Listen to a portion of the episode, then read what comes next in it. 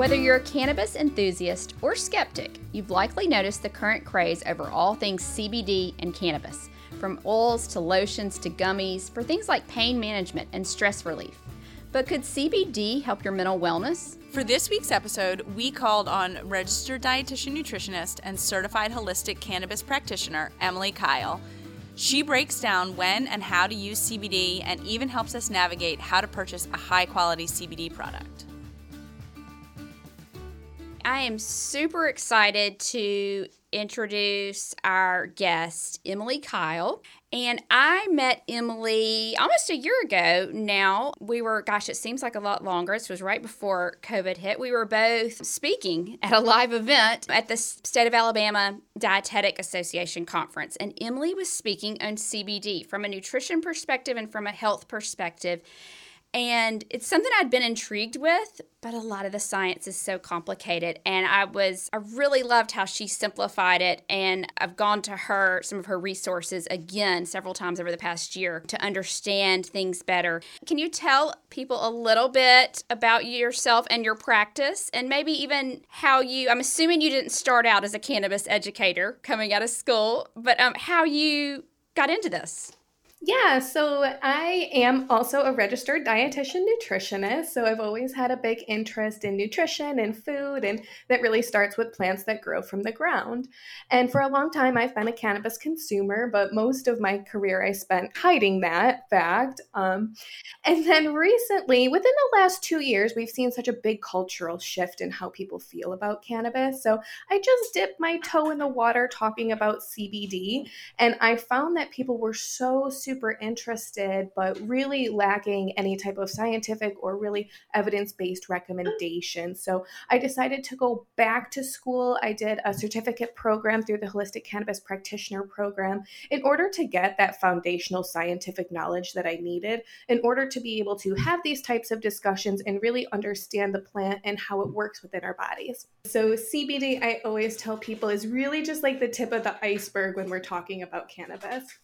Now, the word hemp and marijuana, those terms are not botanical terms and they're not medical terms. They're actually government defined terms. So, according to the government, a cannabis plant is considered hemp if it contains less than 0.3% THC, and it's considered marijuana if it contains more than 0.3% THC. But the government's only looking at THC, tetrahydrocannabinol, which is again just one of very many different cannabinoids within the cannabis plant. So they're the same plant, it's just hemp has less than 0.3% THC. Correct. And marijuana has more than 0.3% THC. Correct. So, for example, if I grew a cannabis plant in my backyard and if I sent it for lab testing, okay. if it contained less than 0.3% THC, the government is going to consider it hemp. If I lab test it, if it grows long enough, it will eventually increase its THC yields. And so if I sent that in lab testing, and if it had more than 0.3% THC, it would be classified as marijuana. But it's the same plant, it's all cannabis. And just to be clear, THC is the cannabinoid that most that people associate with marijuana. Yes the high from marijuana. Yes. So THC is that psychoactive component, whereas CBD is that non psychoactive component. And most of our other cannabinoids are non psychoactive, which is why the government likes to focus on THC the most, because that's the one that produces the most mind altering effects.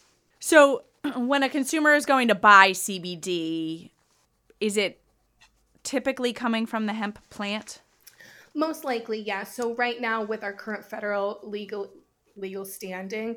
Um, federally, it's up to 0.3% THC, and it's much easier to get those small amounts of THC from a hemp dominant plant. So we definitely want to, as during this interview, we want to talk about you know how to buy CBD and how to take it, et cetera, et cetera. But first, can we back up? Um, and can we talk about the connection between CBD and mental health? Definitely. There's a, a lot of really great preclinical evidence that I'll talk about, but kind of as a grand overview and why cannabis works for mental issue, mental health issues is all due to our endocannabinoid system. So just like we all have a digestive system and a cardiovascular system, we all have what is known as an endocannabinoid system that affects just about every cell in our body the endocannabinoid system is made up of different cannabinoid receptors within the body. So we have two main receptors. We have the CB1 receptors, which are present on our brains and central nervous systems. And then we have CB2 receptors, which are present in our immune cells. And so, going back to those individual different cannabinoids, those interact with our endocannabinoid system. So, THC does something different, CBD does something different. But that's why we actually are seeing results, is because that CBD is interacting with our own endocannabinoid system and helping both mental and physical ailments. Back when I was in school, I never saw the endocannabinoid system in my anatomy and physiology no. textbook. I know this can't be new, but is this is it just more widely accepted now? And where does this system fit in? Is it part of the nervous system or the immune system or? Yeah, so interesting enough, the endocannabinoid system affects all other systems. So, our endocannabinoid system affects our immune system, our digestive system. It, it touches just about every system in our bodies. Um, scientifically speaking, it is a relatively new discovery. It's about 30 years old. They discovered it in 1989. And so, in terms of what we know in science, it's pretty new. Um, and unfortunately, we don't see it a lot. We don't see it in medical school. I didn't see it in dietitian school. But with this renewed interest and as we see legalization pushing forward throughout this country, I definitely think that we're going to start seeing a lot more medical programs incorporating this into their education. I mean, it's so ubiquitous right now in terms of access that it's shocking to me that it's not something that we're learning more about, that health professionals aren't learning about it.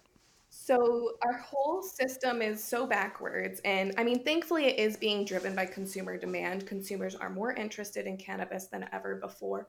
But unfortunately, with our current legal system, anything more than 0.3% THC remains illegal, federally illegal. So that rules out all ability for universities to study cannabis legally.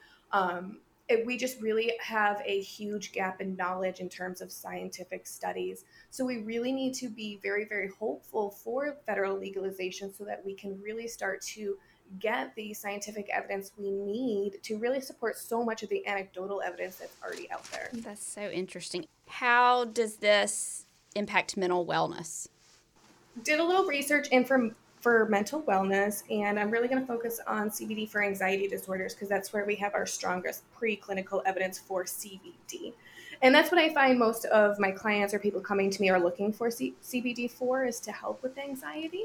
So we have strong evidence right now for generalized anxiety disorder, panic disorder, social anxiety disorder, obsessive compulsive disorder, and post traumatic stress disorder. And so, what we're finding is that when people are taking CBD, they are reporting significantly decreased cognitive impairment, um, speech performance, discomfort with our social anxiety disorder. And so, the one thing I always like to preface though is just because our preclinical evidence supports it being helpful, it doesn't mean it's helpful for everybody. Um, I'm sure, as you are very, very well aware, mental health care is so highly individualized and subjective to each and every person. And then when you put in the unique variables for our own endocannabinoid systems and physiology, we find that people really have a wide variety of reactions and experiences with CBD. So it does work for a lot of people, but I do want to say it doesn't work for everybody. So basically, we had two different groups. We had one group who were given CBD and another group who were given something that was not CBD, but right. yep. could have potentially been thought to be CBD, aka the placebo, yes. right? So yes. the group, both groups had some level of anxiety. The group Correct. that took the CBD had significant improvements in their anxiety that I'm going to assume were self reported. Is that correct?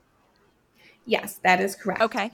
And then the mechanism that researchers think played such an important role in helping lower the anxiety was the fact that it was improving blood flow in the brain using this because CBD was attaching to the CB1 receptor in the brain. Correct. Yes. Okay. All right. I think I've got it. I don't know if listeners do. so terpenes are in the cannabis plant Essential as well. Oils. Yes.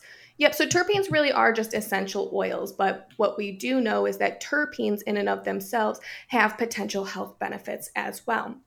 So, what they believe is that the cannabis plant, in and of itself, performs on what is called the entourage effect, and that all pieces within the cannabis plant work together synergistically to provide us with optimal results.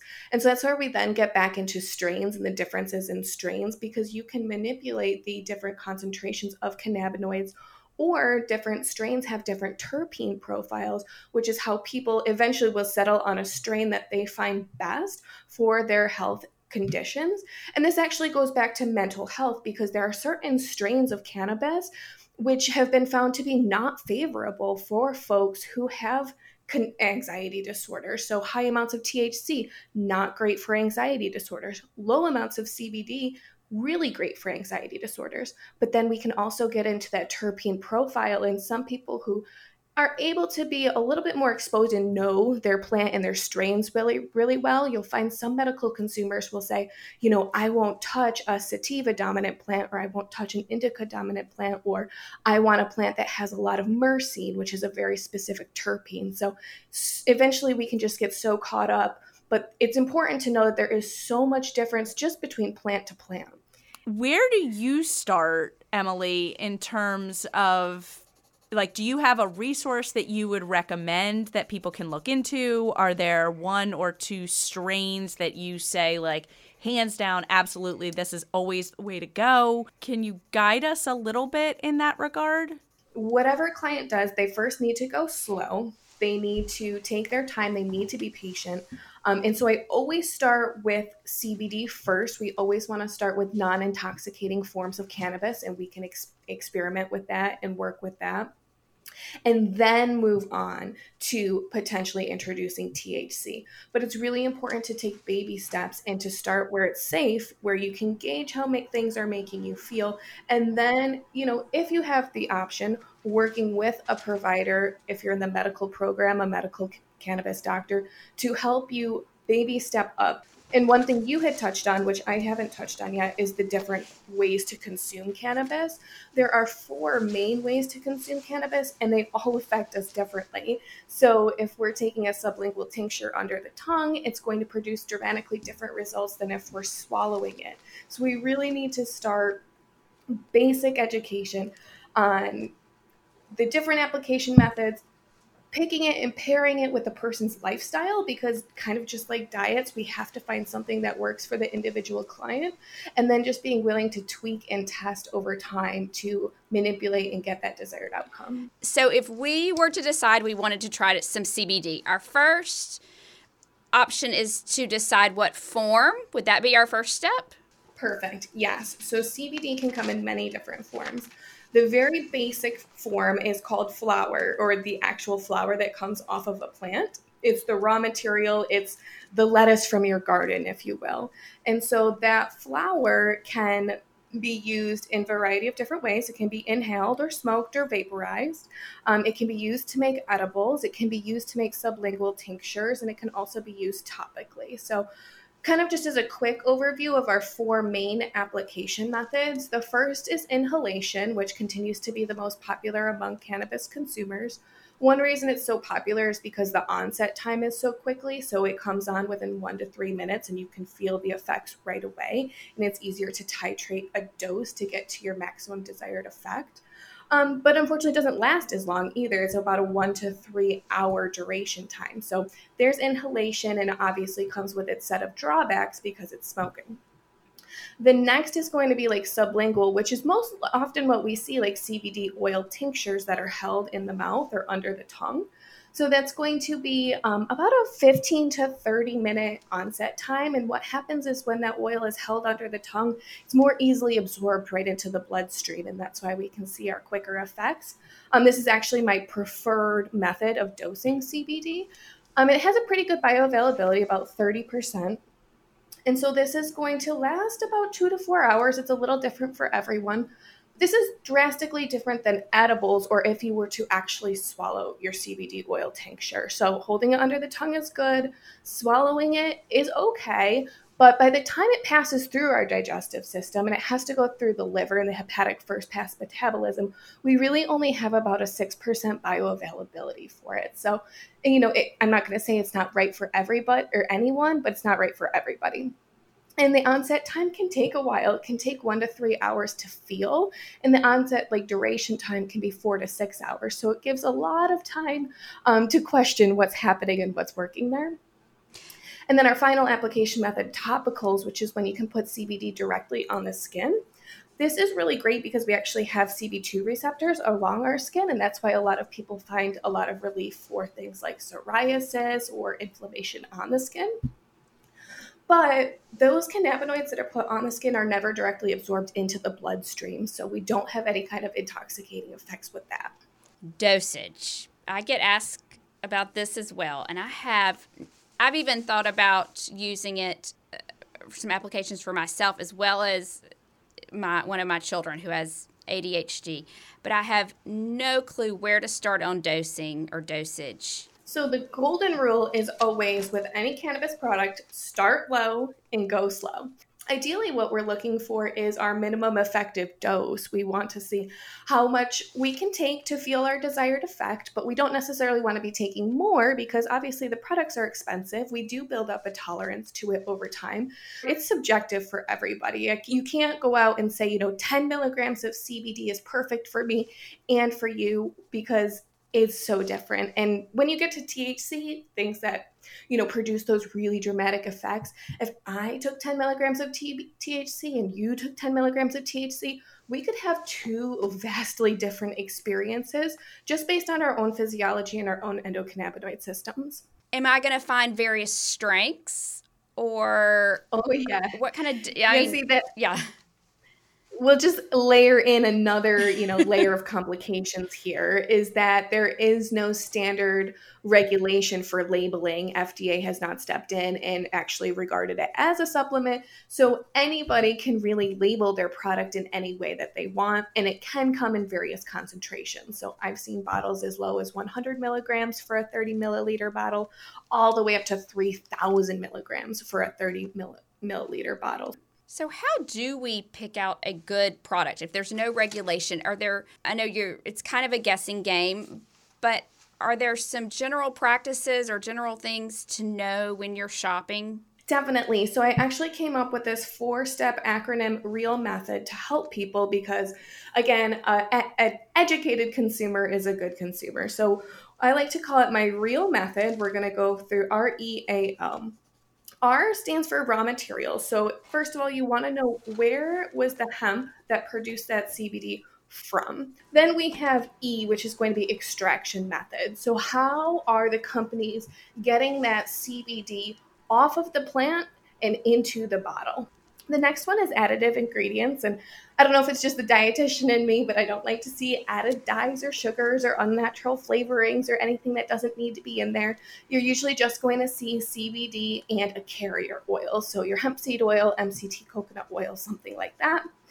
And then last up, the very most important is L for lab testing. So the only way to have any type of guarantee of what's in the bottle is actually in the bottle is through that third party lab testing, which can also be called um, a certificate of analysis. And so, what I found, and what is going to be probably the future of um, lab testing, like my products right now uh, have a QR code on the back where the consumer can take their cell phone, take the QR code, and it will actually pull up that specific lab test for that batch, and they have that test right there in their hands. What can you tell me? What, as like an adult female, in her early 40s, if I wanted to start it, what is a milligram? What is an amount, a range of amount? Uh, what is what is an amount that's at that lower yeah. end? So in, in looking at milligrams per milliliter is, is a great way to get your dosage. And what you'll see on most bottles is it's labeled as milligrams per milliliter. And so a really safe place to start is anywhere between 10 to 20 milligrams per milliliter. It's a small amount when we look at studies done on CBD, we have seen that studies of high daily serving sizes of up to 1500 milligrams a day are well tolerated. So it's not that you're necessarily going to hurt yourself if you take a very large dose. Again, I always like to tell people just start low because you don't necessarily need that high dose right away. So, are there any prescriptions um, that would be CBD is going to interact with that we should be talking about or we should be aware of um, or mindful of?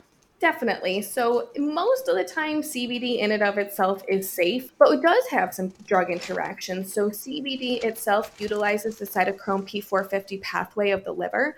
And so, any other medication that utilizes the cytochrome P450 pathway may be contraindicated. And that's why it's always important to talk to your doctor. I'm really for people being super open and honest with their doctors. Most of the time, doctors are like, it's fine, go ahead and take it. But with certain things, such as like blood thinners, you really want to be honest with your doctor because what happens is the CBD makes other medications more bioavailable. Where do you see the most promise with CBD when it comes to mental wellness, but also just health in general. So I'm super excited. I really going back to the entourage effect of how all different pieces of the cannabis plant work together. I think that's where we're going to see the most promise in the future. Um, CBD can be isolated as a single individual compound, but preclinical studies show that that is actually not the most effective way to take it. Um, so, what we actually see is that CBD works synergistically with THC. And so, incorporating very, very, very small amounts of THC with CBD is very promising for a lot of individuals when you're looking at the medical program, you see that a lot of things come in ratios, ratios of CBD to THC.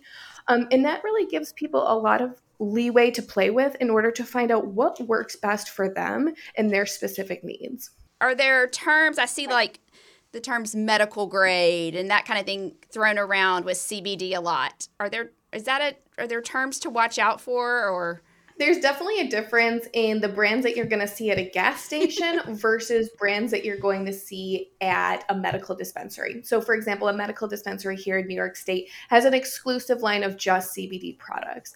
I believe that those products just naturally have been vetted by the medical dispensary. Um, you don't have to have a medical card to be able to go purchase them there, but you also have that other layer of protection, that other layer of eyes already evaluating the brand for you and kind of filtering out. Whereas at a gas station, a gas station manager is not going to know anything about how to pick a quality product to put on the shelves. So we are in Alabama, which means we are probably light years away from having a medical dispensary for CBD. So, what mm-hmm. would our best bet be where it's not legal yet? I'm so sad you don't have a medical program. That's awful, first of all. um, second of all, if you go back and use that real method and do those four things that I said, if you, what I always tell people is like, invest a little bit in the first time research you know take a little bit of time to go on a brand's website and see how does the website look? How does it make you feel? What are they talking about? Are they talking about their commitment to quality and excellence? Are they talking about where their product comes from? Are they proud of how they sourced it how they produced it? Once you can find a brand that you feel comfortable with that produces those lab results that brand generally carries many different products. And so finding a comfortable brand. Say you, you have your favorite brand of of yogurt when you go to the grocery store and you know that no matter what flavor it's always going to be that same brand that you love i think putting in the legwork to do just a little bit of research up front will absolutely pay off over time and make it much much easier for you to be able to feel comfortable and confident trying new products emily there are a lot of strains out there that that you have touched on the concept of strains. When it comes to mental wellness, are there any particular strains that you recommend we look out for, or even that you recommend we consider avoiding? Definitely. So, this gets a little bit more complicated in terms of strains. The only time you're really going to have a choice in the strain that you're picking is when you're working with raw flower. So, very, very rarely do I see the strain listed on the CBD oil product. In most cases, CBD oil that's produced by large companies is a variety of strains all put together then creating biomass, which then creates the extract that then goes into the final product. So pre-prepared products make it a little different, difficult to actually pick out the strain. Whereas if you're working with raw flower and preparing your own extracts or infusions at home, you have more of control over the strain. And so what we find is people will use the words indica and sativa most often. Now, these are actual like anatom- anatomical differences in the plant. The sativa plant grows much different than the indica plant. And most people find that they produce different effects. And so the t- sativa plant is said to be a little bit more of an upper. And now the sativa plant itself can have many different strains underneath it.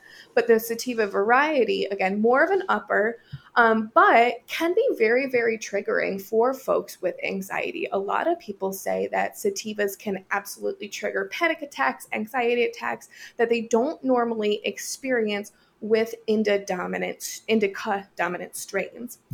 And so it can be really difficult to find the perfect strain for you because unfortunately we're just not there yet in what is offered. I don't know in Alabama I'm assuming I don't know if you can go anywhere and just buy CBD flower and ask someone about the strains of it. Whereas if you were in LA, you could very easily walk into a recreational or medical dispensary and say, I'm looking for a sativa dominant, CBD dominant hybrid.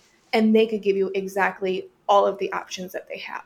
Oh, yes. That was the experience I had when I went into the dispensary in LA. And it just, I mean, as a total incredible science nerd, I mean, I was I, I actually, to be totally honest, I didn't want anything for myself. I was in there, you know, shopping for a friend or two, and just wanted to learn. And it's it's fascinating. So going back to indica, you said sativa can be an upper. So is indica yes.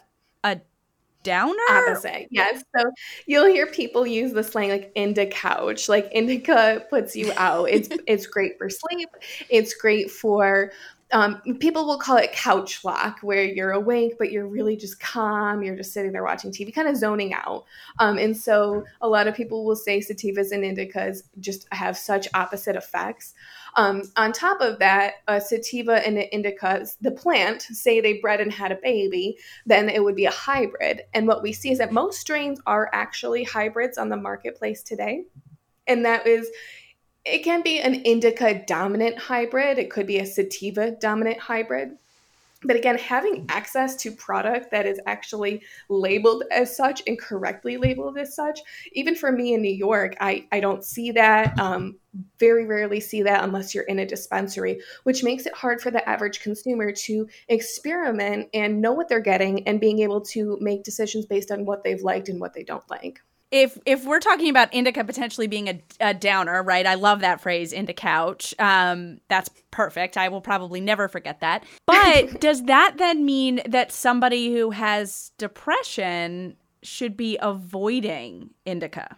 So it's so unique to each and every person. I can tell you right now, we could have 10 individuals all diagnosed with depression in here and each one of them who say they're medical patients they know what they're looking for will tell you they prefer something different on top of the strains the indica versus sativa we can also have varying cannabinoid ratios and we can also have various terpene profiles so it continues to get so so complicated that it makes it hard to say well you know, indicas aren't good for people with depression. That's not actually true. It's what type of indica and what strain exactly does each person react to differently. Has there been much on CBD for depression? Is CBD something that can be beneficial or is it problematic or do we know? Yeah, so we don't see anything in terms of problematic. And what we do see is that I'm just trying to pull up here. I have a research study on self reported reasons that people actually choose to use CBD. Um, depression is actually the fourth reason um, just underneath chronic pain, joint pain, and anxiety that people are choosing uh, to use CBD and reporting that it works for. So we don't have nearly as much clinical evidence, but we do have a lot of anecdotal evidence of folks saying that using CBD does help their depression, but whether or not that's in conjunction with their current medical treatments or not, we don't know. Where do kids and even like pets fall within the CBD world and safety? So, safety wise, what we know is obviously no one is studying CBD in kids or pregnancy or anything like that. Um, safety wise, we know that CBD is really a safe product that doesn't have side effects like medications do. So, of course, I'm always telling people, you know, you want to be uh, talking with your doctor but just as all moms have different feelings on giving their child a prescription medication, all moms are going to have different feelings about using CBD with their child.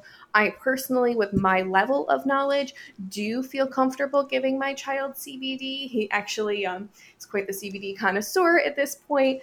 Um, but that's really, I feel like, such a personal decision for, for a mom to make. But I personally feel comfortable using it with my child. I find that the side effect profile is much less and it's more of like a first line intervention for me before looking to a prescription medication or other alternative. And what about for pets? I've heard it recently used for pets with anxiety or like when travel or yes.